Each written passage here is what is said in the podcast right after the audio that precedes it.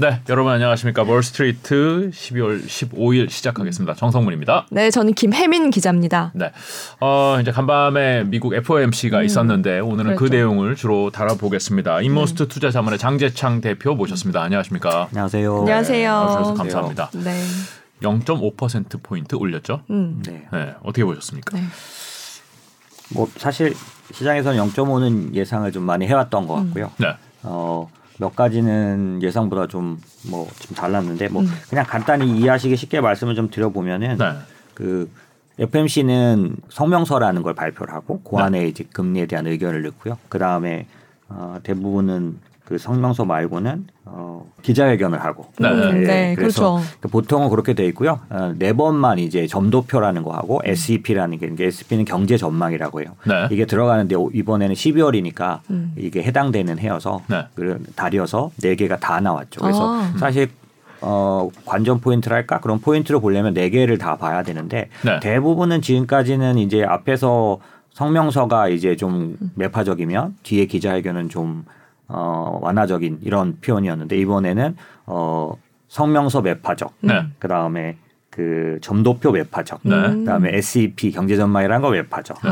막 심지어는 파월의 그 기자회견 매파적 네. 이렇게 나왔고요. 그렇군요. 네. 아, 그럼 여기서 잠깐 매파적이라는 게 어떤 의미인지 짧게 그거는 이제 어떤 의미냐면 있어요. 시장은 네. 지금 올해 내내 어느 정도 금리 인상을 했냐면 3월부터 했고 음. 지금 현재 요번까지 올려서 4.5예요. 네. 그러니까 연, 한 해에 4.5로 올린 건 음. 그러니까 기존에 80년대 이전에는 있었는데 볼컷 때는 있었는데 80년 이후로는 처음입니다. 음. 네. 그러니까 한 해 만에 4.5로 올리는 건 사실은 이렇게 거의 수직으로 올린 거와 같아서 0부터 시작해서 지금 4.5까지. 네, 그리고 그렇죠. 경제적으로 일반적인 상식이 중립금리라고 하는 게 있는데 그게 뭐냐면 경제가 버틸 수 있는 그냥 무난한 그런 금리 가장 이 적합한 금리 요거를 이 사람들도 이 연준 위원들도 2.5라고 써놓고 있어요 이번에도 음. 네. 그러니까 중립금리를 2.5로 보는데 4.5까지 올렸으니까 압박을 엄청나게 해놓은 상황이다 이런 거잖아요. 그러니까 시장에서 기다렸던 거는 그 매파의 반대말은 비둘기파 뭐 이런 건데 네. 이제 어떻게든 완화하는 표현이 있다면 좋았겠다라는 음. 거잖아요. 네. 그런 측면에서 매파적이라는 거는 올린다. 음. 이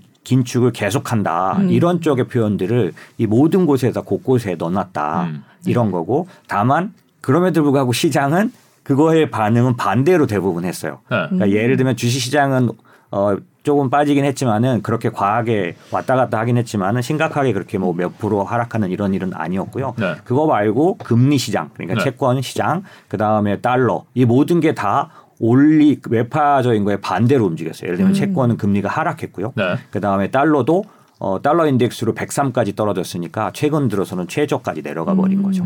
금리를 올렸고 앞으로도 강하게 올릴 거고 우리 길게 갈 거고 경제 상황은 금리 올려야 되는 상황이고 여러 가지 표현으로 페드가 했지만은 네. 시장에서는 에이 안 될 걸 이렇게 받아들였다는 말씀인가요? 그런 부분도 매우 뚜렷하게 나타났고 원래도 어 이번 그 FMC에서는 연준은 아마 강한 그 외파적인 거를 유지할 거라고 많이 봐왔어요. 왜냐하면 이전의 사례들이 어땠냐면 어 제롬 파월이 약간만 완화적으로 표현을 해도 증시가 그거를 확 받아들여서 올라 버렸는데 네. 오르면 뭐가 문제가 되냐면 현재는 그 인플레이션을 누르기 위해서 긴축을 하고 있는 거기 때문에 어 증시가 오르는 거는 금융 환경이라 그래서 인플레이션에 영향을 주는 요인 중에 하나이기 때문에 증시가 올라 버리면 연준이 1년 내내 공들인 게 다시 무너진 것과 같아요. 네. 그렇기 때문에 자기들이 아무리 의견에 어떤 결정이나 변화가 있더라도 음. 어, 시장이 갑자기 먼저 그걸 환영하고 올라오는 일은 연준으로서는 부담스럽다. 어, 예, 그렇기 때문에 그런 거를 막기 위해서라도 아마 굉장히 반대로 강하게 말할 거다라는 음. 의견은 월가에서도 이미 나왔기 때문에 네. 예상은 하고 있었던 거고요. 다만 그 조목조목의 내용이 음. 실제로 어떤 의미를 가지느냐 이런 거 때문에 이제 봤던 거고 전반적으로는 약간 모순적인 얘기들이 많았습니다. 아 그래요? 예. 음. 그러니까 그래요. 뭐 네. 하나씩 좀 살펴보죠. 점도표 먼저 예. 볼까요? 이게 점도표 사실 뭐 요즘 시청자분들도 많이들 보셔서 익숙하실 그렇죠. 것 같은데요. 잠깐 네. 보여주시겠어요? 네.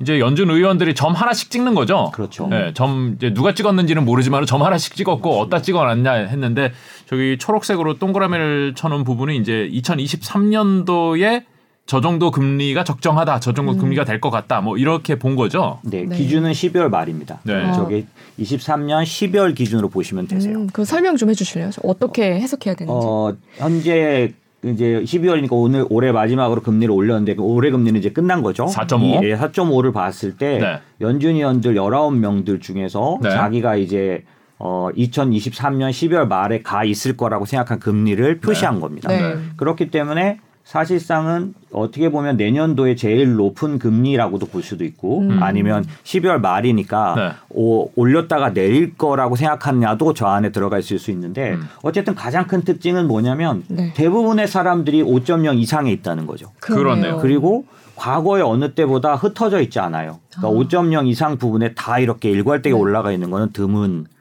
예 그런 거고 두 명만 4.9 정도를 했는데요. 네, 네. 그러니까 이런 거는 이렇게 읽을 수 있죠. 일단 연준 위원들은 연준의 이 점도표에 참여한 사람들은 내년도의 금리를 어5.0 이상으로 올려야 한다는 그러니까 더 음. 긴축해야 된다는 거, 뭐 인플레이션이란 거에 대한 의견이 강경하다. 뭐 이런 것들은 전반적으로 나타났다고 볼 수 있고 미국의 기준금리는 이제 0.25를 그 range를 두고선 정하기 때문에 위와 아래 이번에 이제 4.5라고 네, 우리가 얘기하는 건 4.25에서 4.5 사이로 예. 하겠다 이 이거잖아요. 기준으로 그래서 지금 이런 거죠.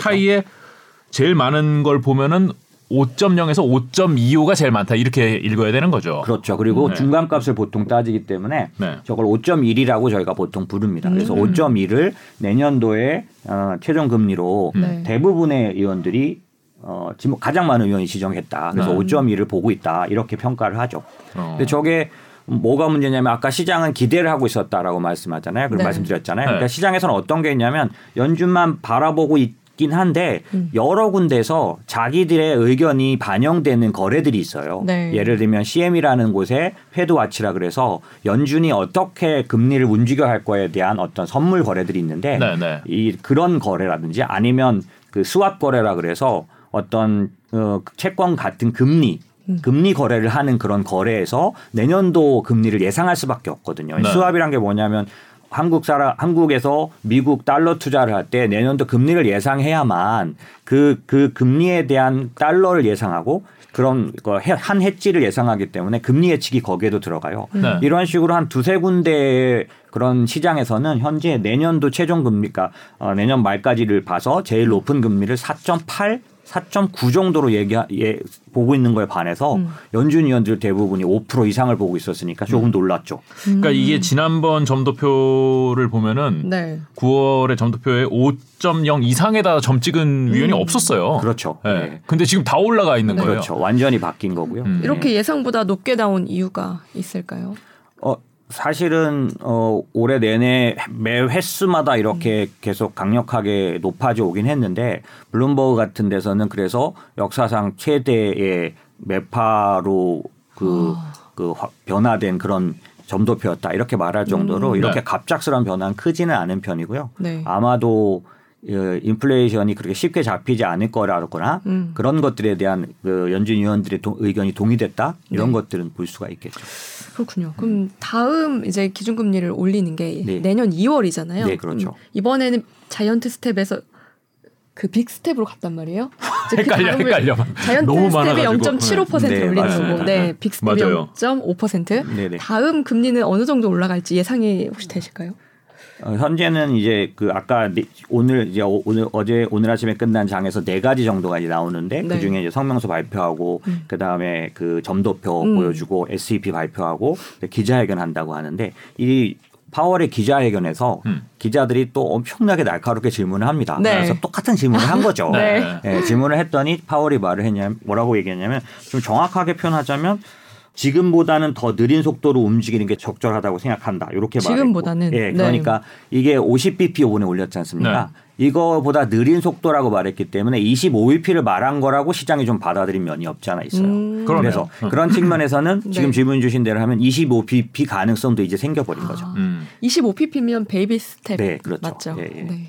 그리고 어 11월 달 CPI가 얼마 전에 나왔기 때문에 네. 그 CPI를 보고 시장은 대부분 25bp에 대한 기대감을 많이 갖긴 아. 했었습니다. 네. 네. CPI가 좀 낮게 나왔죠. 예, 예상보다. 생각보다 네. 좋게 나오면서 이게 이제 조절이 된다라는 음. 거고 네. 만약에 CPI가 그러니까 인플레이션이 어느 정도 연준의 그 긴축의 결과가 나타나는 거라면 네. 연준이 뭐 괜히 올릴 필요는 없지 않느냐라는 거고 그런 측면에서 봤을 때 어, 시장이 생각하는 건 내년도 초쯤 되면 침체에 대한 위협이 조금 올라올 거다. 음. 그러면 침체가 이렇게 위협을 주는데 연준이 인플레이션이 엄청나게 버티고 있는 것도 아닌데 잘 조절되고 있다고 보여지면 내릴 거다. 음. 그러니까 내린다는 게 이제 50이 아니라 25를 하고 네. 25를 한두 번 하고 나면 혹은 한 번 하고 나면 더 이상 안 올릴 거다. 이게 이제 시장이 가진 네. 긍정적인 시나리오죠. 그 CPI 말씀해 주셨는데 조금만 풀어서 네. 쉽게 설명을 해 주신다면 그게 이제 우리가 보통 말하는 그 인플레이션이라고 하는 물가죠. 그래서 네. 보통 그 소비자 물가 그렇죠. 지수라고 네, 예, 예. 하죠. 그말 그대로 하면 예, 어, 네. 뜻이죠. 그러면 예. 그 CPI가 올랐다는 거는 예. 뭐 내렸다는 거는 음. 의미가 사람들이 물건을 많이 산다 적게 산다로 볼 수 있는 걸까요? 어떻게 해서? 어, 단순하게 그러니까 그 부분보다는 물, 네. 그- 말 그대로 물 물건의 소비자들- 가격과 같으니까 음, 예, 예, 가격 물가가- 지수가 다 올라가 있는 네. 거죠. 그러 그걸 통해서 이제 어 뭐랄까 소비가 오히려 떨어지고 음. 그러니까 경제가 어려워지는 역할로 사용될 네. 수 있고 지금처럼 이제 이 물가라는 게 어 어떤 의미가 있냐면 너무 높으면은 원래는 물가가 어느 정도 없으면 오히려 경제가 더 어려워져서 지나간 10년은 솔직히 저 같은 경우는 지금 이 올해 시장이 네. 매우 그 적응이 잘 안 되는데 네. 지나간 10년 기간에는 인플레이션이 안 나타나서 문제였거든요. 그렇죠. 디플레이 네. 우려가 있었죠. 음. 항상 그래왔기 때문에 인플레이션을 그래서 지금 까맣게 잊어버리셨지만 코로나가 진행되는 그런 20년도 21년도 요때 그 제롬 파월은 AIT라 그래서 평균 물가제를 도입했어요. 음. 이 얘기인 즉슨 뭐냐면 물가가 너무 안 나타나니까 물가가 웬만큼 올라가도 바로 금리를 올리지 않겠다라고 선언한 거거든요. 네. 연준 역사상 좀 드문 그런 제도였는데 그럴 정도로 물가가 안 나타났었는데 지금 너무 높게 이 정도 숫자 그러니까 처음 미국 물가가 9.1로 시작됐는데 9%대에서 지금 7% 7.3까지 내려와 있는데요. 네. 그러니까 7.1까지 내려왔는데 이 7%대 같은 경우는 어, 9% 7%대는 40년 전으로 가야 있는 와, 물가예요. 그래요. 그러니까 당장 이게 엄청난 경제에 위협이 되는 거니까 네. 지금 우리가 말씀 나누고 있는 것처럼 이 인플레이션을 조절하는 거 내리는 게 제일 중요하다는 얘기를 모두가 반대할 수 없었고 음. 다만 시장에서는 아니 이제 좀 조절이 되는데 네. 조절이 된다면 경제도 이제 좀 봐야 하지 않냐. 그렇죠. 조절이 된다면 이렇게 계속 무식하게 올리기만 왜냐하면 금리라는 거는 올리면 바로 효과가 나타나는 게 아니라 정책 시차라는 게 있어서 네. 금리 인상을 한 뒤에 경제가 타격을 받는 건 최소 막 6개월씩 차이가 나니까 음. 미리 이렇게 올려 4.5까지 올려놓은 이 여파는 이제 나타날 거니까 네. 이제 멈추고 이제는 오히려 좀 너무 심하게 타격을 주지 않았는가를 봐야 한다라는 게 사실 네. 시장의 의견이죠. 그렇죠. 네. CPI를 통해서 그 판단을 조금씩 하게 되는 거죠. 왜냐하면 CPI가 조절이 안 된다면 그 누구도 반대할 수 없는. 왜냐하면 그 물가가 너무 높아서 주는 타격이 네. 금리를 높여서 나타난 타격보다 더 크다는 아. 걸 우리가 동의할 수밖에 없으니까. 네. 이 연준 의원들이 뭐 물론 굉장히 권위가 있는 분들이고 하긴 하지만은 저는 별로 신뢰, 신뢰하지 않는 게 아, 네. 말씀드렸잖아요. 지난번 점도표 찍을 때 9월이었거든요. 그때 5.0 위에 찍은 사람이 한 명도 없었어요. 네. 근데 이번에 다 5.0에 네. 두명 빼놓고 다 5.0 위에다 찍었잖아요. 네 네. 그분들 4개월 만에 틀린 거 아니에요. 그렇죠. 어. 사- 이분들은 4개월 후에 또 뒤집을 수도 있는 분들이라는 거죠. 그렇죠. 그러네요. 어. 뒤에 얘기할 거를 미리 말씀해 아 그래요? 주시는군요. 너무 질문- 결론을 얘기했나요? 그러니까 아니요 그게 아니라 네. 좋은 얘기신데요. 네. 사실은 이게 되게 음. 뭐라 그럴까 아이러니한 얘기인데 지금 막 이거를 전 방송이 다 이걸 하고 있을 걸요. 네, 그쵸. 그쵸. 그런데 네. 사실은 현실은 지금 아나운서님 말씀하신 그대로예요. 네. 올해 3월달 금리 올릴 때만 해도 최종 금리를 막 2.5로 보고 있었어요. 네. 그럼 2.5는 옛날 얘기죠 이제. 근데 그럴 정도로 점도표도 지금 뭐 몇 명이 어딜 찍었냐 막 이러고 있지만 네. 올해 1월, 3월의 점 도표는 정말 지금하고는 너무나 다른. 아. 그러니까 저렇게 6개월 만에 바뀔 수 있는 사실을 갖고 우리는 지금 뭐 그 의견이 어떠냐 막 이러고 있으니까 근데 네. 또 이렇게 얘기하면 다 소용없다 의미 없다 이렇게 돼버리면 또 아니잖아요. 그러니까 저는 뭐 제가 우리 미국 미국이 뭐 우리나라는 다른 나라지만은 점도표 점 옆에다가 이름 적어야 된다고 생각합니다. 자기가 내가 여기다 아, 찍었는데 네. 내가 책임을 져야 되는데 실명제로 해야 실명이 된다? 아니니까 네. 어, 몰라 나는 다르게 생각하고 이렇게 다음번에 다르게 찍는 거 아니에요. 그렇죠. 예. 안 그래도 시장에서 이번에 네. 점도표를 보고 맨 위에 네. 내년도하고 내후년도에도 계속 음. 그 가장 최고 금리를 한 사람이 한 명 있는데 네. 그 사람이 누굴까를 지금 시장에서 얘기를 하고 그게 있고. 저번에 찍은 사람하고 같은 사람일 수도 있고 다른 사람일 수도 있는 그렇죠. 거죠. 뭐 물론 시장에서는 어느 정도 짐작은 가죠. 그죠. 늘 하던 소리가 있으니까 그러긴 한데 네. 그런 거보다는 사실은 그 얘기가 나왔으니까 얘기를 드리면 요런 의미를 해석하는 거 다 좋고 중요한데 네. 왜냐하면은 연준의 의견 중에서도 음 파월의 의견이 네. 좀좀 주요해요. 아, 그렇죠. 음. 의장이 중요하죠. 네. 이게 왜 그러냐면 2018년도 19년도 이제 2018년 12월까지 금리를 올리고요. 그게 아홉 번인가 올린 뒤였는데 2019년도 7월인가 제 기억엔 7월인데 세 번을 연달아 내려버렸어요. 근데 네. 이때 대부분의 위원들은 반대했어요. 음. 파월은 내려버렸거든요. 근데 그 2010, 2018년 12월이 우리가 이 증시에서는 뭐라고 부르냐면 크리스마스 악몽이라고 불러요. 어. 음. 그 12월 달 한 달 동안만 20% 이상 빠졌어요. 미국 장이. 어. 그러니까 그 말이 좀 안 되잖아요. 네. 근데 제 기억에는 뭐 가장 큰 숫자를 본 거죠. 이제 그 폭으로 봤을 때 다다 그렇게 빠진 건 아니고요. 네. 하지만 그 정도로 충격이 심했는데 그거를 주도했던 사람이 파월이거든요. 네. 왜냐하면은 딱 그 한 번의 기자회견 그게 뭐냐면 얼마나 올릴 거냐 앞으로 이렇게 물어봤을 때 autopilot이다.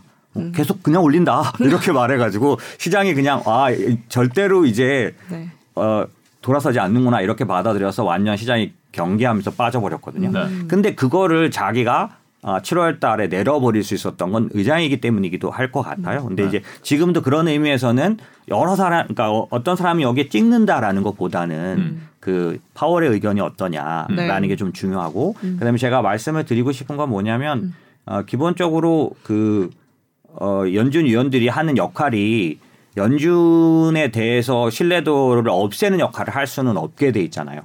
그러면 지금은 어떻게 봐도 연준이 자꾸 지금도 우리가 무슨 얘기하고 있냐 뭐냐 뭐 이러고 있는데 그쵸. 전 세계가 다 그렇게 하고 있기 때문에 이 상황에서는 그 자기들이 생각하는 의견들 같은 것들을 그냥 자유스럽게 그냥 막 표현해서 네. 하기는 쉽지 않다. 그래서 의견 일치를 볼 수 있는 부분은 그런 거 아시나요? 바람잡이.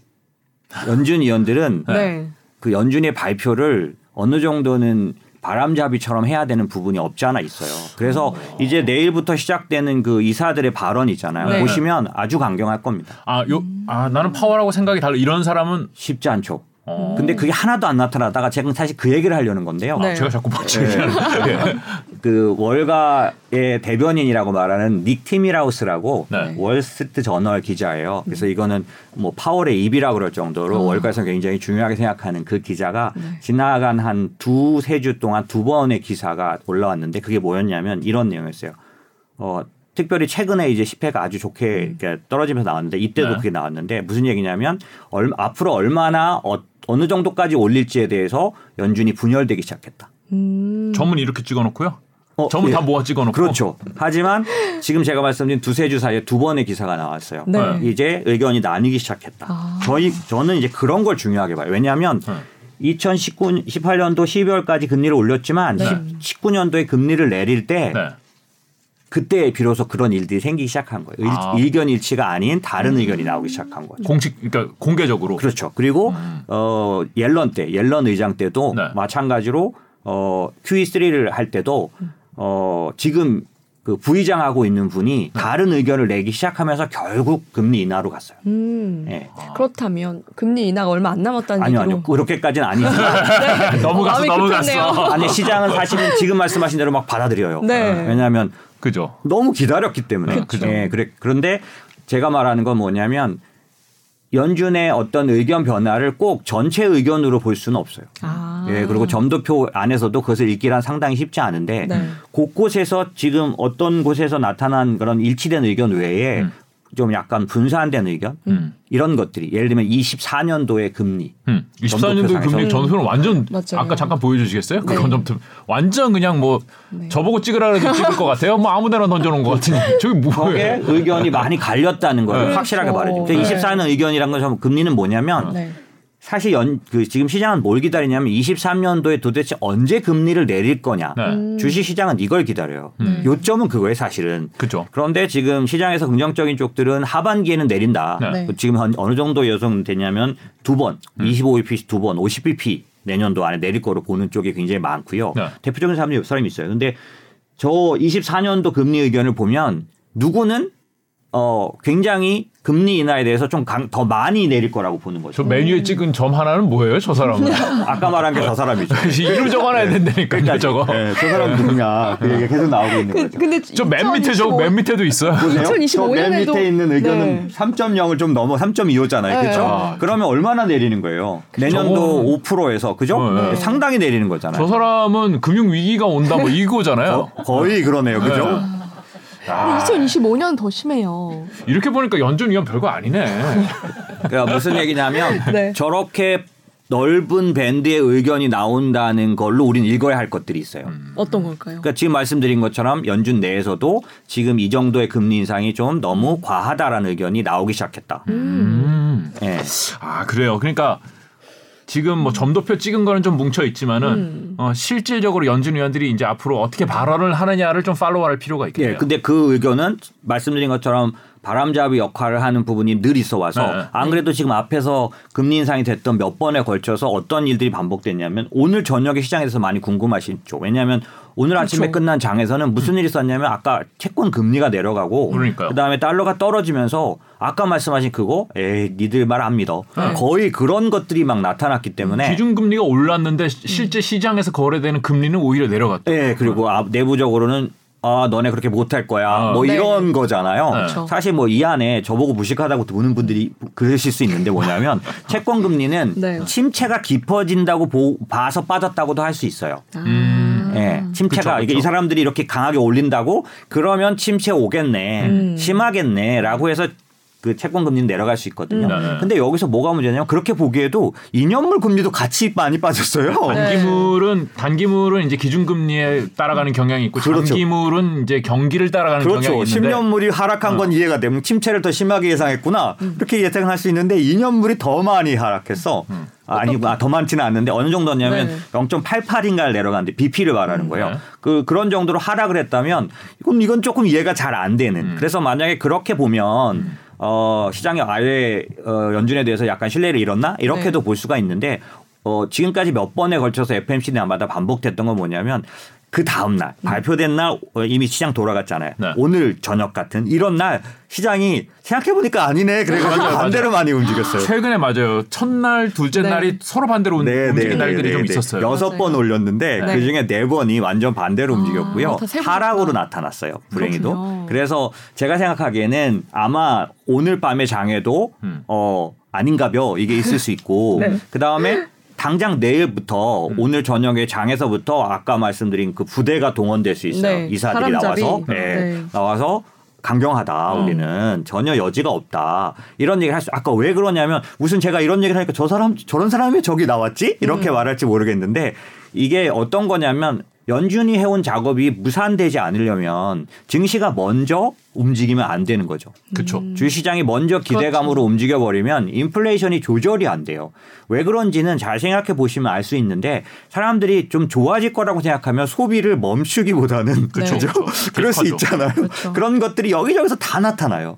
그렇기 때문에 사실은 이 기대 인플레이션이라는 걸 말하는 건데 기대 인플레이션이 조절이 안 될까봐 전전긍긍하는 부분이 연준에게는 있을 수밖에 없지 않겠습니까? 그- 그렇기 때문에 그 부분에서는 우호적인 그러니까 그걸 지지하는 발언이 앞으로 나와서 네. 지나간 몇 번의 경우처럼 앞으로 며칠간에 있어서는 아. 저 사람들의 의견이 강경하다라고 시장이 어느 정도는 또 받아들일 수 있는 부분이 있을 수 있다. 이걸 네. 보시는 게 필요하고 하지만 지난번과 다른 점은 말씀드렸다시피 분산된 의견이 이미 나타나기 시작했다. 그때는 정말 일치된 그 오버 의견이었다면 아닐까요? 오버. 아, 그 다르게 의견을 가지고요.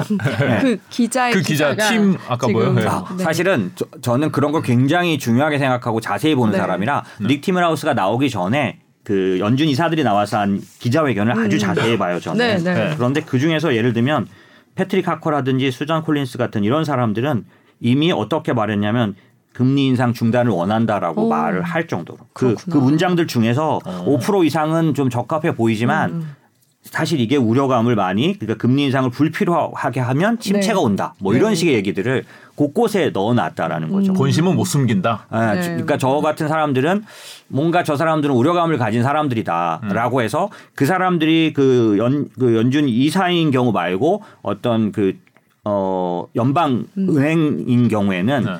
자기 그, 페이, 그 뭐랄까 홈페이지 네. 은행 홈페이지에다가 자기 의견에 대한 보고서 같은 것들을 리포트 같은 걸 올려요. 그러니까 연준 위원들은 돌아가면서 하게 돼 있는 네, 거죠. 네, 이제 네, 정해져 네. 있는 몇 자리 말고는. 그렇죠. 네. 그래서 근데 그- 현재는 위원은 아니지만 나중에 위원이 될 수 있는 사람. 될 수도 있고 네. 그다음에 또 올해 지금 투표권을 가진 사람들인데도 네. 소위 말하는 비둘기파적인 사람들이 그런 의견을 냈을 때 저 같은 사람들은 그 사람의 의견을 지지하는 자기의 그런 어떤 의견이 또 다른 곳에 올라왔는지를 찾아보고 음. 단순하게 짧은 그게 아니라 그 사람의 보고서들을 읽어보는데 그 사람들이 낸 보고서들 안에는 몇 가지 지금 말하고 있는 것처럼 상당한 이미 금리 인상이 충분하다라는 음. 그러니까 얼마 전에 두 달 전인가는 어떤 게 나왔냐면 실제로 연준 위원들이 그러니까 연, 이 위원들이 FMC나 이런 데서 말하는 거 그다음에 이런 기자회견을 통해서 먼저 선제적으로 한 그런 효과에 의해서 지금 금리는 6.5 정도 올린 거와 같다라는 의견이 네. 두세 개 연방은행에서 나왔어요. 어. 종합 보고서로. 네. 그게 무슨 얘기냐면 사람들은 먼저 강경한 의사를 볼 때 그거에 따라서 금리를 앞으로 얼마나 올릴 건지에 대해서 대응하게 돼 있다는 거죠. 그래서 실제로는 지금 4.5지만 어, 금리는 6.5에 가 있는 것만큼 효과가 나타나고 있다라는 보고서도 두세 개 정도 있다는 거죠. 의견이 갈리고 있다. 이게 포인트네요. 그 저는 그런 면에서는 아 왜냐하면 지금까지 제가 봐왔던 그 FMC나 이런 연준 위원들의 움직임은 의견이 나눠지는 것들이 그런 나중에 그 통화 정책의 방향이 바뀌는 거에 전조였어요 항상. 음, 예. 그렇군요. 그 저희 댓글로 자막이 아 자막이래요. 질문이 들어와서 한번 직접 여쭤볼게요. 해고와 실직이 동반된 경기 침체를 감당하면서도 인플레이션만 잡겠다는 건 누구를 위해서 뭘 위해서일까요? 국민들은 인플레이션도 힘들지만 경기 침체도 힘들잖아요. 인플레이션이 그렇게 무서운 건가요? 하고 물어보셨습니다. 인플레이션. 그 총체적인 그 붕괴를 가져오니까요. 음, 스태그플레이션은 네. 사실 여러 가지 요즘 그러니까 미국 그러니까 경제 어떤 그런 역사상 진정한 스태그플레이션 모습은 70년대 그 볼코 때 이때 그 오일 쇼크 두 번 이때밖에 없다고 할 정도로 굉장히 강그 영향력이 크고요. 그러니까 강력하게 인플레이션이 높으면서 경기가 같이 붕괴되는 상황은 뭐 어, 미국 역사로는 대공황처럼 그런 모습들 모두가 실직하고 막 이런 모습들이니까 사실은 간단치는 않아서 이 자체를 연준이 아, 만약에 인플레이션이 생각대로 조절이 안 된다면 우리는 이것부터 잡아야 한다. 모든 것보다 이게 더 중요하다는 말은 동의 안 할 수는 없습니다. 음. 다만 지금 질문 주신 것처럼 지금 그런 정도는 아닌데 그러니까 왜냐하면 11월 CPI 발표에서도 나왔지만 대부분의 이제 시간차를 두고 나오는 그러니까 지금은 높게 나오지만 결국에는 낮게 나올 수밖에 이미 결정 나버린 그런 지표들조차 다 계산을 하면 인플레이션은 상당히 내려가는 거 꺾인 것들을 다 확인할 수 있다. 음. 그러니 연준이 지금 고집 부리는 거 아니냐 어. 이런 의미는 타당성이 있다고 볼수 음, 있겠죠. 예. 그렇군요. 그래요. 간밤에 시장이 그러니까 아 쟤네 못 올릴 거야 이렇게 반응을 했는데 음. 오늘 정신 차리고 하루 자고 일어나서 정신 차리고 야 내가 중앙은행에 맞선다고? 야 이건 좀 아니지?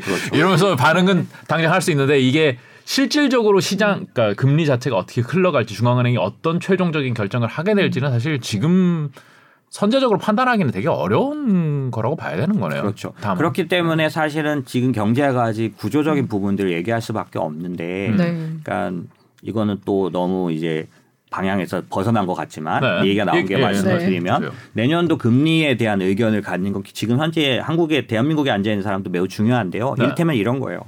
어 집을 사거나 혹은 네. 뭐 이런 관련된 일이 있어서 어 금리를 모기지 같은 음. 그 대출 부동산 대출 금리를 결정해야 되는 상황에 온 사람들의 입장에서는 이런 고민인 거죠. 뭐냐면 고정 금리를 해야 할 그렇죠. 건지 아, 중요하죠. 네. 중요하죠. 연동 금리를 해야 할 건지. 맞아요. 왜냐하면 연준이 지금 저렇게 말하지만 내릴 거야라고 생각하면 변동 변동으로 금리를 하는. 좋잖아요. 음. 네. 그죠? 근데 쟤들이 계속 세게 나갈 것 같아라고 하면 고정 금리를 해야 할 거 아니에요. 그죠. 그죠? 그러니까 이런 것들이 사실 아무것도 아닌 것 같지만 이 대한민국에 앉아 있는 일반적인 직장인조차도 내년도 금리에 대해서 그럼요. 관심을 가질 수밖에 음. 없는 거고 음. 그럼 이 금리 예측을 할 때 과연 FMC 이 사람들을 믿을 수 없다. 음. 그냥 시장에서 보는 긍정적인 그냥 받아들일 거냐? 음. 그럴 수 없죠. 만약에 그 어떤 그 자기들이 간절함 때문에 본 거라면 나만 피를 보게 되잖아요. 네. 아니, 그럴 수 없는 거잖아요. 증시 격언 있잖아요. 중앙은행 맞서지 마라. 그렇죠. 네, 정확히 맞, 어, 맞죠. 네. 그럼 이런 거를 결정할 때 제가 드릴 수 있는 말씀은 장기적인 어떤 그 경제 구조라는 거를 볼 수밖에 없는 부분이 있다. 예를 들면 앞으로 1, 2년 아, 그러니까 23년, 24년 정도까지는 아주 낮은 예전의 금리로 돌아갈 수는 없을지 모르지만 결국 1, 2년 정도를 봤을 때도 지금이 고점이라는 생각 그러니까 금리가 오, 지금 현재 저도 5.0 정도를 보고 있거든요. 네. 내년도 2.5, 그러니까 0.2, 0.2 두 번 정도 음. 올릴 수 있다라고 보고 있고 어쩌면 한 번 그거 중에 한 번이 없으면 네. 4.75 정도가 될수 네. 있다고 보는데 네. 5.0 정도가 terminal rate라고 하면 최종 금리라고 보여지니까 여기서부터는 이제 더 이상 올릴 수는 없고 여- 제롬 파월 말대로 계속 5.0을 유지할 거냐. 네. 음. 뭐 이런 것들이 문제인데 그게 어렵다라고 음. 저는 지난번 방송에 나와서도 미국은 4%를 견디기 어렵다는 얘기를 드렸었어요. 네. 이게 왜 그때도 설명을 드렸는데 왜 그러냐면 경제 구조 자체가 어떠냐? 예를 들면 2009년도 금융 2008년 9년 금융위기를 제가 금융시장에서 겪었는데 음. 이때의 해결을 그그 위기에 미국의 해결 방법이 뭐였냐? 돈으로 막는 거였었어요. 그렇죠. 왜 그랬냐면 그 당시 리먼을 부도냈는데 그러고 보니까 다 무너지는 거예요. 그러니까 시스템 리스크가 오는 거죠. 은행이 붕괴되면 모- 이 경제 위기는 정말 10년 가거든요. 네. 그러니까 살려야 된다는 것 때문에 돈을 풀어서 살린 거죠. 다 인수를 시켰어요. 네. 그러다 보니까 이게 무슨 현상을 갖고 왔냐면 어려워졌을 때마다 돈을 풀어서 위기를 막아왔다 보니까 개인, 기업, 정부 다 부채가 사상 최고예요. 음. 근데 우리가 미국 느낀- 기준으로요? 네, 그러니까 어, 미국 기준뿐만 아니라 전 세계를 다 따져도 마찬가지입니다. 네. 왜냐하면은 이제 절대량을 말하는 거예요. 네. 절대량을 그 상승률 말고, 네. 그러니까 빨라진 속도 말고 전체량은 계속해서 커져 왔죠. 그쵸. 그리고 특히 그 중에서 가장 이게 폭이 큰 게 미국이겠고 일본이겠고 이럴 텐데 어쨌든 그러면 우리가 딱 알 수 있는 게 뭐냐면 네. 보통 우리가 생활에서 경험하는 거죠. 내가 좀 심하게 땡겨서 대출을 받으면 어떤 문제가 생기냐면 지금처럼 금리가 대출 금리가 빠르게 올라갈 때 견디지 못해요. 그렇죠. 그렇죠. 제, 나 이렇게 버- 버젓이 직장 출근해서 있는데 마음은 굉장히 쓰린 거예요. 맞아요. 어, 굉장히 마음이 아프고 이번 달 이제 어떻게 내지 네, 고민하죠. 뭐 네. 속, 속 쓰는 거죠. 네. 그러니까 그런 어려움이 있잖아요. 그런 것처럼 전 세계가 너무나 부채를 통해서 위기를 막아왔기 때문에 조금만 올려도 못 견뎌요. 음. 그 견디는 정도가 누가 더 강하겠습니까? 돈 빌린 게 없는 사람, 조금 빌린 사람, 그쵸. 많이 빌린 사람. 많이 빌린 사람은 조금만 올라도 힘든 거예요. 그쵸. 네. 지금 미국이 그런 상태죠. 음. 전 세계가 사실은 좀 그런 상태고 뭐 가계부채 얘기하는 한국만의 문제가 아니고요. 네. 전체적으로 경제 구조가 그랬기 때문에 네. 뭐 어려운 얘기를 드리려고 한 건 아니고 음. 제가 보기에는 미국이 마음 놓고 올릴 수가 없어요. 음. 지금 4.5를 왔는데도 많은 게 붕괴되고 있는 거예요. 그 중에 하나가 보이지 않는데 지난번 방송 때 제가 뭐라고 얘기했냐면 미국의 국채 시장이 흔들리고 있다. 음. 그래서 제롬 연준은 아마 속도 조절을 할 수밖에 없을 거다. 네. 국채 시장이 흔들리고 있다. 예, 예. 그때 이제 그게 의미인가요? 뭐였냐면은 그 당시에 설명드렸던 게 국채라는 거는 그 나라의 채권 중에 가장 안전한 거잖아요. 네. 그래서 미국도 미국 국채는 전 세계에서도 가장 안전한 건데 이 국채의 위험을 나타내는 지표 지수가 있어요. 그러니까 주식 시장에는 위험을 나타내는 지수 중에 빅스라고 있잖아요. 네. 변동성 지수. 네. 그런 것처럼 국채, 미국 국채에 대한 변동성을 나타내는 위험 지표가 있는데 네. 그게 메릴린치 그러니까 오브 아메리카 메릴린치에서 나오는 MOVE 지수라고 MOVE라는 지수가 있어요. 음. 이 지수가 변동성 지수인가요? 예, 그것도? 그렇죠. 그러니까 국채 위험을 말하는 거죠. 코로나 때 140 정도 갔거든요. 음. 당연히 이때 코로나 때 채권 관련해서도 위험이 급증하는 거니까. 음. 근데 그 이번에 어, 어디까지 갔냐면 160까지 갔어요. 코로나 때보다도 지난 한 달 전에 미국 국채 위험이 더 올라갔다는 얘기죠. 음. 왜 그랬냐 하면 오늘 이제 그 얘기를 하는 시간은 아니긴 한데 왜 그때 위험이 증가했냐면 네.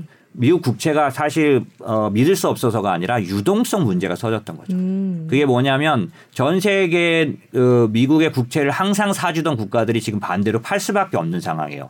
달러가 강해지고 있고 금리가 너무 올라가서 미국을 쫓아서 금리를 올려야 되는 상황. 예를 들면 일본 같은 경우 전형적인 지금 전 세계에서 미국 국채를 제일 많이 들고 있는 거는 중국이지만 걔네는 계속 팔고 있고 워낙 많이 갖고 있어서 지금도 아직도 제일 많지만 네. 파는 중이고요 몇 년째 일본이 그 다음 보유자인데 일본은 여전히 사는 쪽이었어요. 음. 네. 뭐 영원한 우방이죠 미국의 입장에서는.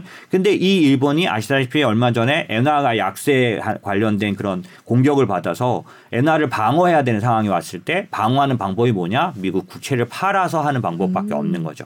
그다음에 오랫동안 미국 국채를 사왔던 사우디아라비아가 최근에 뭐 여러 가지 사업을 하는데 다 미국 국채 팔아서 해요. 아. 그러니까 오랫동안 국채를 미국 국채를 사오던 쪽들이 안 산다. 네. 두 번째 그 지금 미국 국채를 제일 많이 들고 있는 요 그 보유자 중에 하나가 연준이에요. 음. 자기 자신이 그러니까 역사상 제일 많이 들고 있죠. 그쵸, 그쵸. 제일 많이 들고 있는데 이 연준이 지금 뭘 하고 있냐면 QT라 그래서 국채를 파는 작업을 하고 있는 중이죠. 양적 거. 완화를. 줄이죠. 양적 네. 축소. 네. 그러니까 자기들도 팔고 있는데 우호적인 데도 팔고 있지. 그다음에 만약에 다른 중앙 다른 나라 중앙은행들도 달러가 워낙 강세니까 국채를 미국 국채를 파는 게 가장 유동성 좋은 보강 정책이에요. 음. 그러니까 전체가 팔 수밖에 없으니 미국 아무리 안전한 미국 국채조차도 어 잘 거래되지 않는 살 사람이 없다. 예, 그런 게 나오면 갑자기 금리가 폭등하면서 미국 국채 시장이 위기가 올 수 있는 거죠. 음.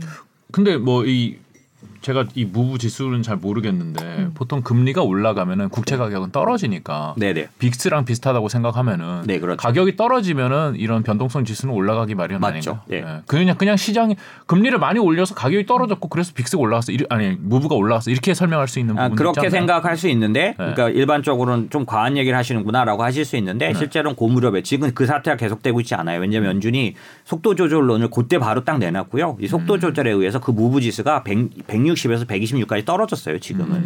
근데 그 다만 이 연준의 속도 조절이 거기서 나왔다라는 걸 전 말씀드리고 싶은 거예요. 지금 겉으로는 어떻게 돼 있냐면.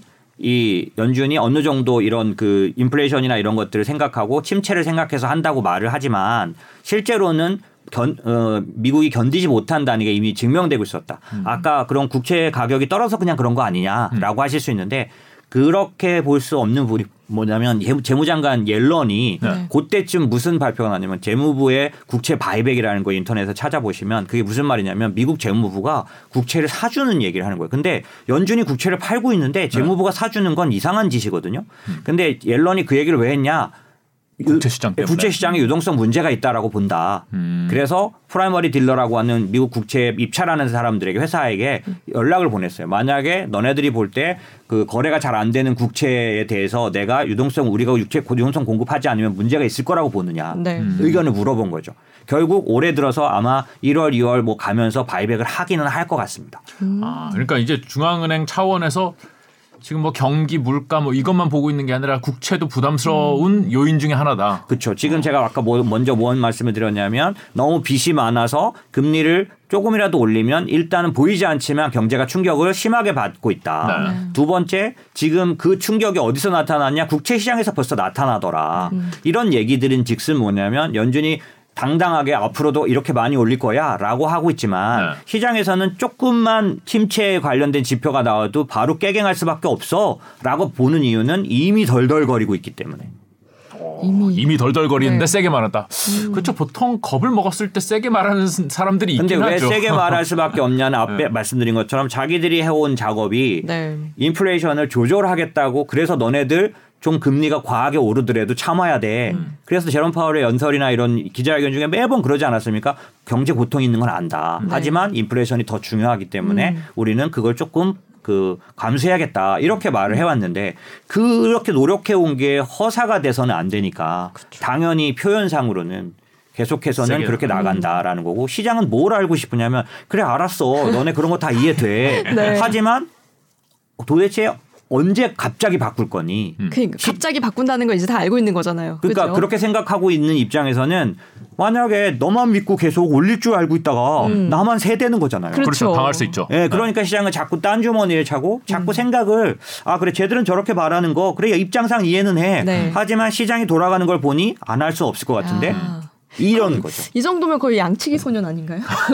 그래 너네가 그 지금까지는 그렇게 말해왔지만 언제 태세 전환할지 몰라 그 시점을 알려줘 아니 이런 거. 시장 참여자들은 다 네. 야 내가 연준위원이라면은 나도 저렇게 얘기할 것 같아. 이 이거 하는 거 아니에요 지금? 네. 그렇죠. 그리고 현재로서는 침체나 이런 부분들이 같이 나타나고 있기 때문에 음. 공포와 그런 좀 희망과? 네. 이게 이제 같이 나타나고요. 음. 다만 저 제가 말씀드리고 싶은 건 너무 과한 희망은 좀 조절해야 한다. 음. 예, 지금 제가 말씀드린 건 이제 시작된 흐름이고 네. 지금까지 제가 연준을 보아오고 지금까지 통화 정책을 보아온 거로는 음. 이런 식의 변화가 앞으로 임박한 변화를 말해주는 건 맞지만 네. 여러분들이 꼭 알아야 될 게 2019년도에 18년도 12월까지 금리를 올렸지만 19년도에 바로 세 번을 내렸던 네. 인슈런스 컷이라 그랬던 그런 통화 정책은 이젠 쓰지 못한다. 그래서 왜못 저- 써요? 어 일단 이거부터 네, 말씀드릴게요. 네, 죄송해요. 점도표상으로 24년도에 금리 인하 폭이 네. 100bp가 최대예요. 네. 가장 강하게 본 사람이. 네. 그러니까 사실 금리 인하를 실제로 24년도에 한다고 보더라도 크게는 안 내릴 거라는 게 지금 의견인데 음. 아, 예. 그래서 많은 사람이 궁금해합니다. 왜 저렇게 조금밖에 안 내리는가라는데 제가 아까 말씀드린 그때처럼 못한다라는 이유가 왜 많이 못 내리느냐 이게 이제 하워드 막스라든지 아니면은 비레크먼 같은 사람들이 요즘 계속 인터뷰 통해서 내놓고 있는 의견이에요. 이게 네, 뭐냐면 헤지펀드 투자자들. 예, 예. 예. 어, 당분간 2%에서 4% 정도의 금리를 어, 벗어날 수 없을 거다. 음. 이게 하워드 막스의 대표적인 의견이에요. 왜 그러냐? 그 사람들이 보기에는 탈세계화, 네. 그 다음에 value chain 재편, 음. 블록화 이런 것들은 기본적으로 inflationary한 음. 그 변화라는 거예요. 네. 얘가 가지는 인플레이션 약간 정도가 아무리 내년도가 돼도 내후년도가 돼도 쉽게 꺼질 수는 없을 거예요. 구조적인 문제는 없어지지 않는다. 예, 그래서 그 탈세계화의 흐름, 그 다음에 value chain 재편되는 그런 미국 내에다 공장들이 막 생기는 이런 흐름들은 사람을 많이 써야만 하지 않습니까? 그쵸. 그럼 지금 인플레이션에 가장 문제되는 게 서비스 인플레이션 쪽에 제일 대표적인 게 고용이에요, 지금. 임금이죠, 네. 임금. 그렇죠. 그럼 그게 쉽게 꺼지지 않는 상황이 되잖아요. 무슨 얘기냐면 미국만 지금 인, 그 고용 호용이 생, 그 호황이 생길 수 있잖아요. 왜 한국도 미국 가서 짓고 네. TSMC도 미국 가서 짓고 그렇죠. 그렇네요. 그죠? 그러면은 기존의 연준이 치르고 있는 정책처럼 고용이 갑자기 말라붙는 그런 일들을 반 탈세계화나 value chain 재편 때문에 그걸 방 막는 일들이 생기잖아요. 그러니까 하워드 막스나 빌 애크먼 생각에서는 그런 것 때문에 이 인플레이션, 인플레이션이 떨어지더라도 그렇게 옛날처럼 디플레이션으로 음. 돌아가지 못한다. 당분간. 그러면 그렇게 생각하면 연준도 금리를 뚝뚝뚝 내려가지고 막 내리지 않을 거라라고 보는 거죠. 음. 이번에 그 이제 네. FOMC 끝나고선 나온 보고서에 보면은 그 연준 위원들이 뭐 인플레라든지 음. 뭐 고용이라든지 이런 것들도 예측을 좀 해놓지 않았나요? 아 그렇죠. 그러니까 네. 지금 말씀하신 그런 부분들에 대해서는 네. 아까 이제 참고로 해서 보였을 때 그건 어디에 나오- 나오냐면 SAP라 그래가지고 경제 전망치에 이제 나오게 되는데요. 네, 네. 그래서 혹시 자료가 준비가 돼 있을까요? 저희 보- 같이 볼 수 있을까요? 음, 제가 그, 네. 아, 안안 돼요. 된다고 안 하십니다. 됐습니다. 네. 일단 말 자세하게. 해주시죠. 네. 네, 그렇죠. 경제 그 주요하게 봐야 될 게 뭐냐면 23년 전망치가 이제 이제 어떻게 바뀌었냐가 네. 중요한데 우선 첫 번째 보실 건 연준 위원들이 보기에는 23년도에도 경제 성장이 그 올해처럼 아주 부진할 걸로 보는 거죠. 어떤 음. 거냐면 9월 달까지만 해도 네. 23년도 경제 성장률을 1.2%로 봤는데 이번에 네. 0.5로 예상했어요. 오, 더 떨어졌네요. 예, 그러니까 결국 이게 기자회견 때도 제롬 파월에게 딱 물어본 겁니다. 네. 0.5란 얘기는 내년도 합쳐서 0.5란 얘기는 한두 분기 정도는 마이너스 났다는 뜻이에요. 음. 그렇네요. 미국은 공식적으로 두 번 두 분기가 마이너스 되면 침체입니다. 네. 그렇게 돼 있으니까 네. 기자가 그렇게 물어본 거예요. 이거 침체를 지금 분- 예고하신 겁니까? 말씀하신 거 아닌가요? 음, 음. 라고 말했어요. 제롬 팔이 뭐라 그랬냐면 0.5도 성장이야. 아, 네. 뭐래요? 네, 그렇게 말했어요. 뭐래요? 그것도 플러스입니다. 네. 그러니까 이건 완전하게 침체로 간다는 뜻은 아닙니다. 이렇게 말했어요. 하지만 우리가 봐야 할 건 내년도에도 상당히 어려워질 거라고 분, 연준이 분 기당 0.1씩 하면은 0.5 나오겠네요.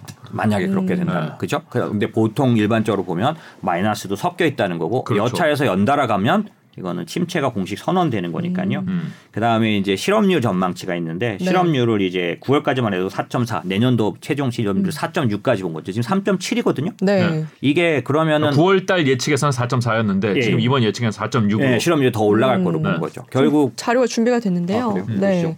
보시면 것처럼 여기 실업률이 예, 예. 네, 나와 있죠. 그래서 어 23년도 전망치가 제일 중요한데요. 네. 실업률 전망치가 4.6이잖아요. 네. 이 얘기는 실업률이 지금 3.7인데 4.6이 된다는 얘기는 상당히 실업이 늘어난다는 얘기죠. 네. 예, 그런 측면에서 이제 연준이 볼 때는 실업률을 하- 아, 높아지는 걸 감수하겠다는 뜻으로 네. 우리가 금리를 올렸을 때 오는 여파가 나쁜 여파가 있는데 네. 그걸 감수하겠다는 뜻인데 월가나 저희 같은 금융시장에 있는 사람들이 보는 그런 통계는 네. 실업률이 미국 같은 경우 0.5 이상 실업률이 올라갔는데도 불구하고 침체가 아니었던 적은 한 번도 없습니다. 아, 무슨 얘기냐면 지금 0.9가 올라가는 그렇죠. 건데. 예, 그래서 저에게는 월가에게 볼 때는 아 침체가 예정되는구나 이렇게 보는 거죠. 그렇군요. 근데도 기자회견에서는 연착 아, 연착륙을 못 한다고 말하고 말하지는 않겠다 이렇게 말했어요.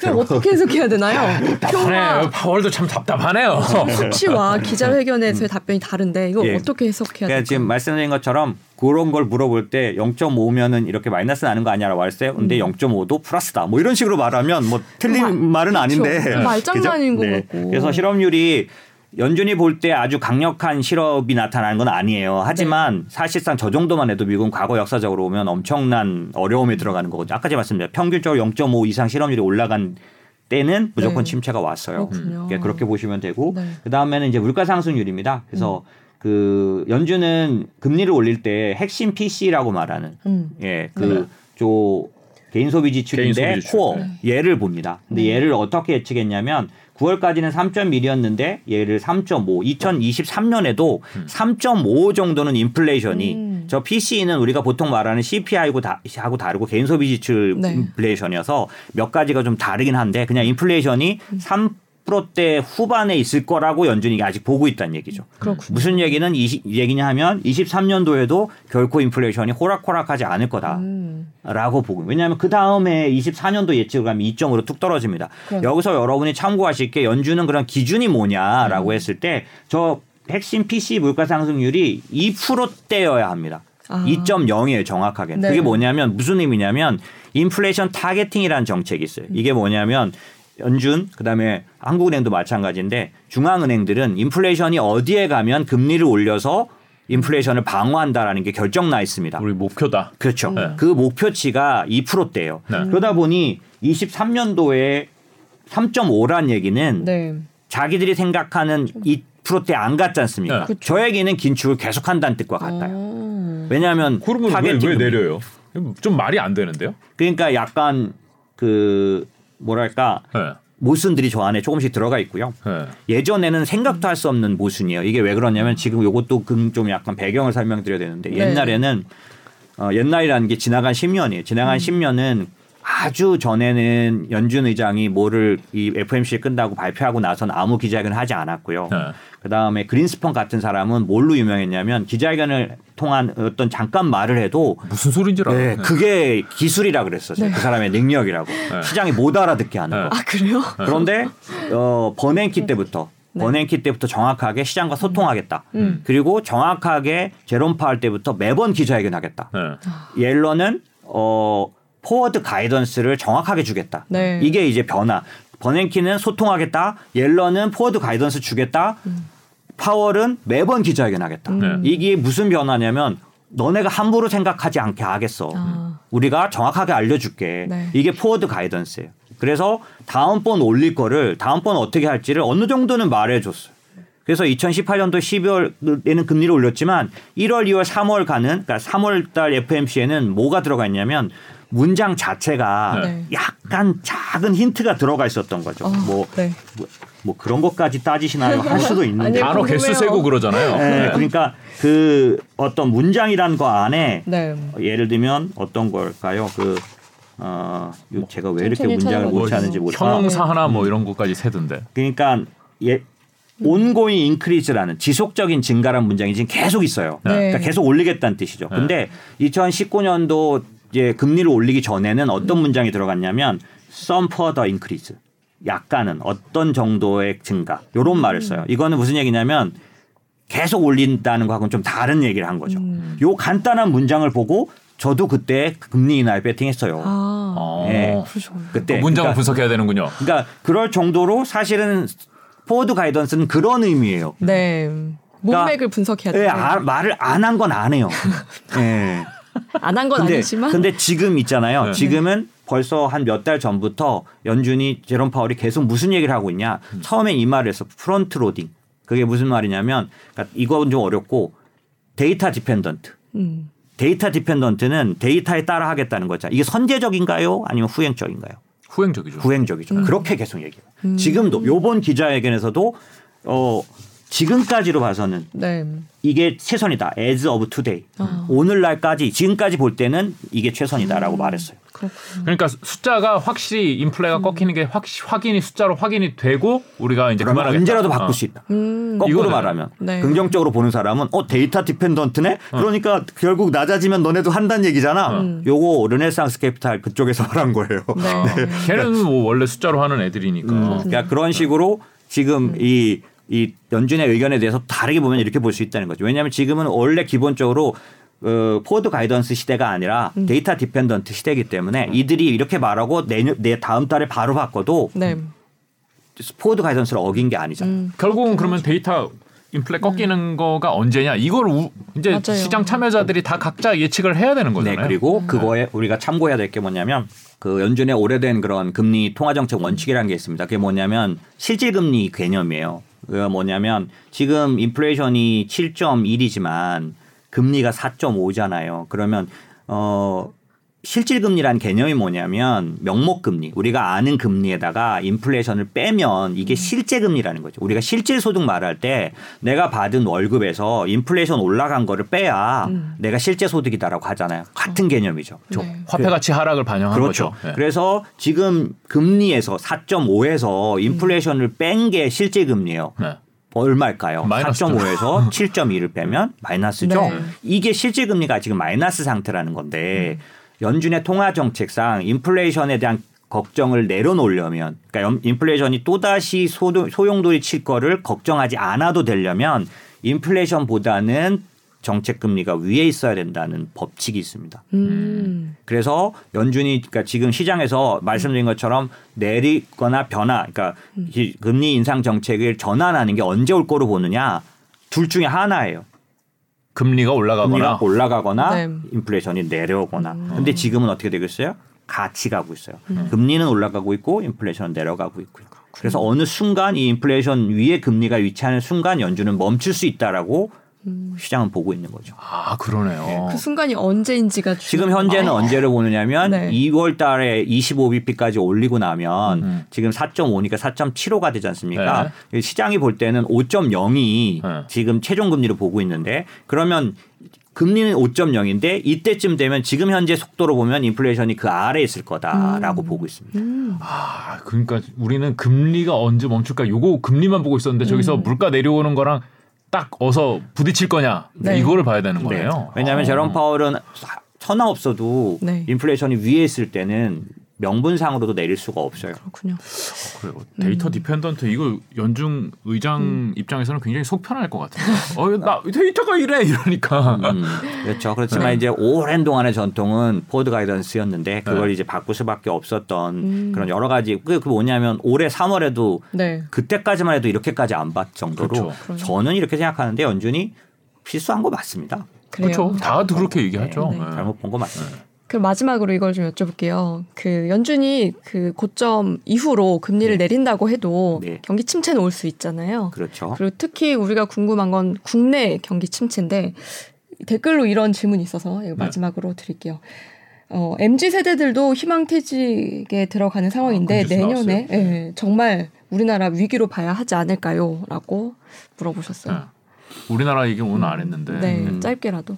어 크게 보면 아까 금리를 올리면 네. 긴축을 하면 시차를 두고 경제가 타격을 받습니다. 네. 그걸 우리가 측정할 때는 어떻게 보면 되냐면 선행 지수라는 게 있고 동행 지수라는 게 있어요. 경제 선행 지수, 경제 동행 지수가 있어요. 이거 이제 뭐 아시겠지만 주식 같은 건 선행 지수고요. 음. 그렇죠? 부동산은 후행 지수예요. 네. 이렇게 이런 것 중에 말 그대로 선행 지수는 금리가 올라갈 때 그것들을 미리 반영해서 막 안 좋아지기 시작합니다. 그래서 미국 같은 경우도 선행 지수는 다 침체 들어갔어요. 음, 근데 우리가 봐야 할 건 동행 지수죠. 미국만 말씀을 드리면 미국 동행 지수는 아직 굉장히 짱짱한 편입니다. 그래서 내년도에 연착륙이 가능하다라는 골드만삭스 혹은 대부분의 증권가는 월가들은 연, 그 침체는 오지만 마일드할 거다라고 보는 네. 이유는 과거 동, 어떤 침체 때보다 마- 동행 지수가 아주 창창하게 살아 있습니다. 음. 특별히 재고 뭐 이런 재고 지수 같은 것들. 그러니까 네. 판매에 비해서 재고가 아주 건전한 상태. 음. 그다음에 레버리지라 그래서 기본적으로 은행이나 이런 데들이 가계들이 부채에 있어서 굉장히 clean한 상태. 그러니까 음. 코로나가 터지는 바람에 버블이 되기도 전에 얼어붙은 거 버린 거예요. 그래서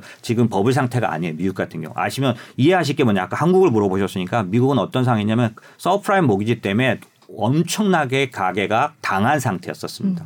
그래서 그게 디레버리지가 자동으로 할 수 없이 고통스럽게 이루어진 상황인데 코로나 터지고 나서 그거를 쓰, 써보, 그러니까 엄청나게 쓰- 막 화려하게 써, 써보지 못하고 이게 터졌기 때문에 굉장히 건전한 상태예요. 음. 그래서 미국은 마일드한 침체란 얘기가 그래서 나오는 거죠. 지금 똑같은 논리를 한국을 봐야 합니다. 네. 그러면 여러분이 측정해 보실 때 선행지수와 동행지수를 보셔야 하고요. 한국도 네. 마찬가지로 음. 성행지수는 이미 다 꺾여져 있을 거고요. 동행지수도 몇 가지는 안 좋은 지표들이 나오고 있는데 문제는 뭐냐면 이런 것들에 영향을 주는 그 앞부분에서 영향을 주는 것, 침체를 실제로 가져오는 초기 요인들이 있어요. 네. 그게 뭐냐면 어 신용 위기입니다. 음. 무슨 얘기냐면 아까 미국의 국채 시장이 문제가 있다고 말씀드렸잖아요. 네. 한국의 국채 시장은 어땠나요?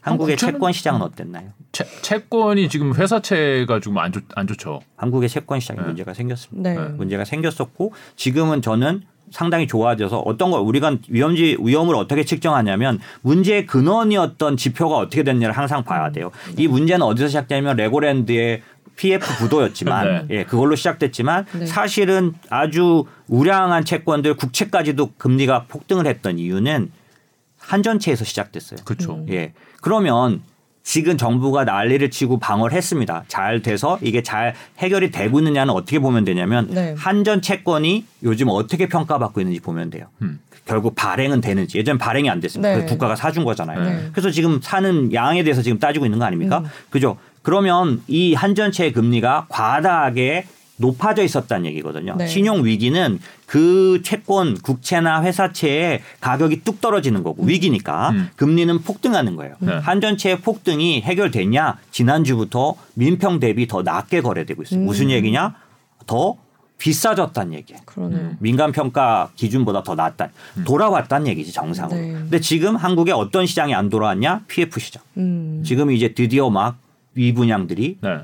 그러니까 결국 아직 한국은 신용 문제가 해결됐다고 보기에는 어렵다. 완전히 그렇진 않아요. 하지만 중요한 더 중요한 건 이미 좀 회복됐어요. 이것까지 흔들리는 게 제일 중요합니다. 시스템 리스크로 가니까. 음. 근데 시스템 리스크에 대한 확률은 뚝 떨어져 버렸죠. 정부가 애를 쓰고 여러 가지 면에서 이게 통하기 시작한 거죠. 네. 그래서 이 위험이 매우 높아졌다 볼 수 없는데 이게 왜 중요하냐면 여기서부터 침체가 심하게 반영되기 시작합니다. 미국은 아까 좀 훨씬 좋은 상태라고 말씀드렸죠. 한국만 미국의 영향을 받아서 한국만 그럴 수 있나요? 네, 그럴 수 있죠. 항상 최전방이 먼저 터져요.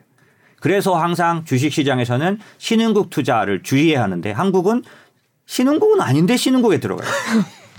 구조적으로 지금 그래요. 우리 네. 전방이에요. 그리고 아시다시피 음. 이 신용 문제가 뚜렷하게 터져 있기 때문에 음. 말씀하신 침체에 대해서 물어 보신다면 네. 침체의 그런 어떤 기조는 있습니다 현재도 음. 예 이게 아무것도 아닌 것 같지만 희망퇴직 이게 그냥 여러분이 볼 때는 경제가 안 좋아졌으니까 희망퇴직하는 거 아니야이라고 말씀하실 수 있는데 연 여러 가지 부도들이 나고 있기 때문이에요 아, 네. 부담 그다음에 부도가 예측되니까 어떠냐면 먼저 선제적으로. 예, 그래서 흑자 부도들이 터지는 것들이. 그래서 예를 들면 PF 같은 경우는 창원에 있는 회사가 하나 부도 났죠. 네. 그러면서 연달아 영향을 주니까 항상 뭐든지 나오면 그거에 영 물린 데들이 이제 나오기 시작하는 거죠. 음. 그런 측면에서 진짜 부도는 안 나지만 대부분의 기업은 그걸 보고 뭘 하냐면 어, 안 되겠다. 우리도 조절에. 들어가야 돼. 네. 이게 희망퇴직이에요. 음. 이게 계속될 가능성이 당연히 있지 않겠습니까? 그렇겠죠. 그래서 그런 측면에서는 빨리 PF 불이 꺼져야 하고요. 네. 어, 그런 불이 꺼져야 하고 신용 문제가 어느 정도 수면 아래로 내려간다면 결국 나머지의 경제 침체에 대한 영향을 받을 거니까 그 부분은 속도 조절이 어느 정도 되겠지만 미국보다는 훨씬 더더 우리가 이런 문제에 있어서 상당히 취약한 거는 분명하다. 취약하다. 왜냐하면 달러로 보나 뭘로 보나 네. 수출이 이 공급망 재편도 한번 생각해 보니까 value chain 재편 이게 한국에게 무조건 유리할까요? 아, 안 좋죠. 상당히 네, 불리하죠. 네. 예, 왜냐하면 우리는 그걸 담당했던 제조 국가잖아요. 그렇죠. 근데 그 제조를 미국이 하겠다는 얘기 아니에요? 유럽이 하겠다는 얘기잖아요. 음. 그러니까 이런 것들이 환율에 다 반영되고 있으니 실제적으로는 우리가 전반적인 구조적인 압박을 받고 있는 거 맞고요. 여기서 아예 아무라냐 그렇지 않죠. 아까 이 공급망 재편이 우리에겐 또 다른 기회를 주긴 하잖아요. 이거를 만약에 주도적인 반도체 같은 데들이 잘 뚫고 나가주면 네. 예, 어느 정도 이 살리는 효과들이 생길 수 있다는 거 분명히 있고 지금은 그렇게 아주 평범한 상황은 아니다. 음, 말하겠죠. 네.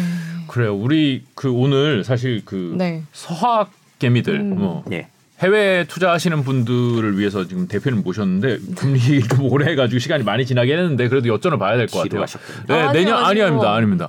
그 사, 사실 그런 음. 기본적인 이해가 있어야지 이제 시장 해외 시장에 특히나 네. 접근할 수 있, 있을 것 같은데 증시는 어떨까요, 미국? 미국. 어, 미국 시장은 그러니까 그런 면에서는 침체가 오지만 마일드할 거라고 보는 쪽입니다. 저는. 네. 그러니까 이 정도 금리를 올렸는데 침체가 안 올 수는 절대로 없다. 연준이 뭐 연, 연착륙을 못 한다고 말하고 싶지 않다. 뭐 이렇게 말하는 건 그냥 말장난이고요. 네. 제가 생각할 때는 그렇게 될 수밖에 없는데 아까 마일드할 수 있다는 얘기는 제가 말씀드렸잖아요. 그거는 비교를. 이제 실물 경기가 마일드하게 착륙한다는 음. 얘기고 그렇죠. 증시는 또 다른 얘기잖아요. 그렇죠. 네. 그렇기 때문에 기본적으로 미국을 투자하지 말라고 하기에는 침체가 반영되는 그런 부분들이 강하지 않다면 네. 마일드하다면 투자는 할 수 있는데 음. 예전처럼 전적으로 투자할 수 없는 상황. 그게 뭐냐면 전에보다는 훨씬 높은 인플레이션이 쉽게 빠지지 않을 거라는 거. 아까 음. 제가 금리가 쉽게 저금리로 갈 수 없는 상황. 다만 네. 저는 장기적으로는 그 예전 저성장 저금리 저물가로 갈 거라고 보는 쪽에 2년 정도 뒤에는. 네. 그런데 고 1, 2년 정도 안에 미국을 투자해야 한다면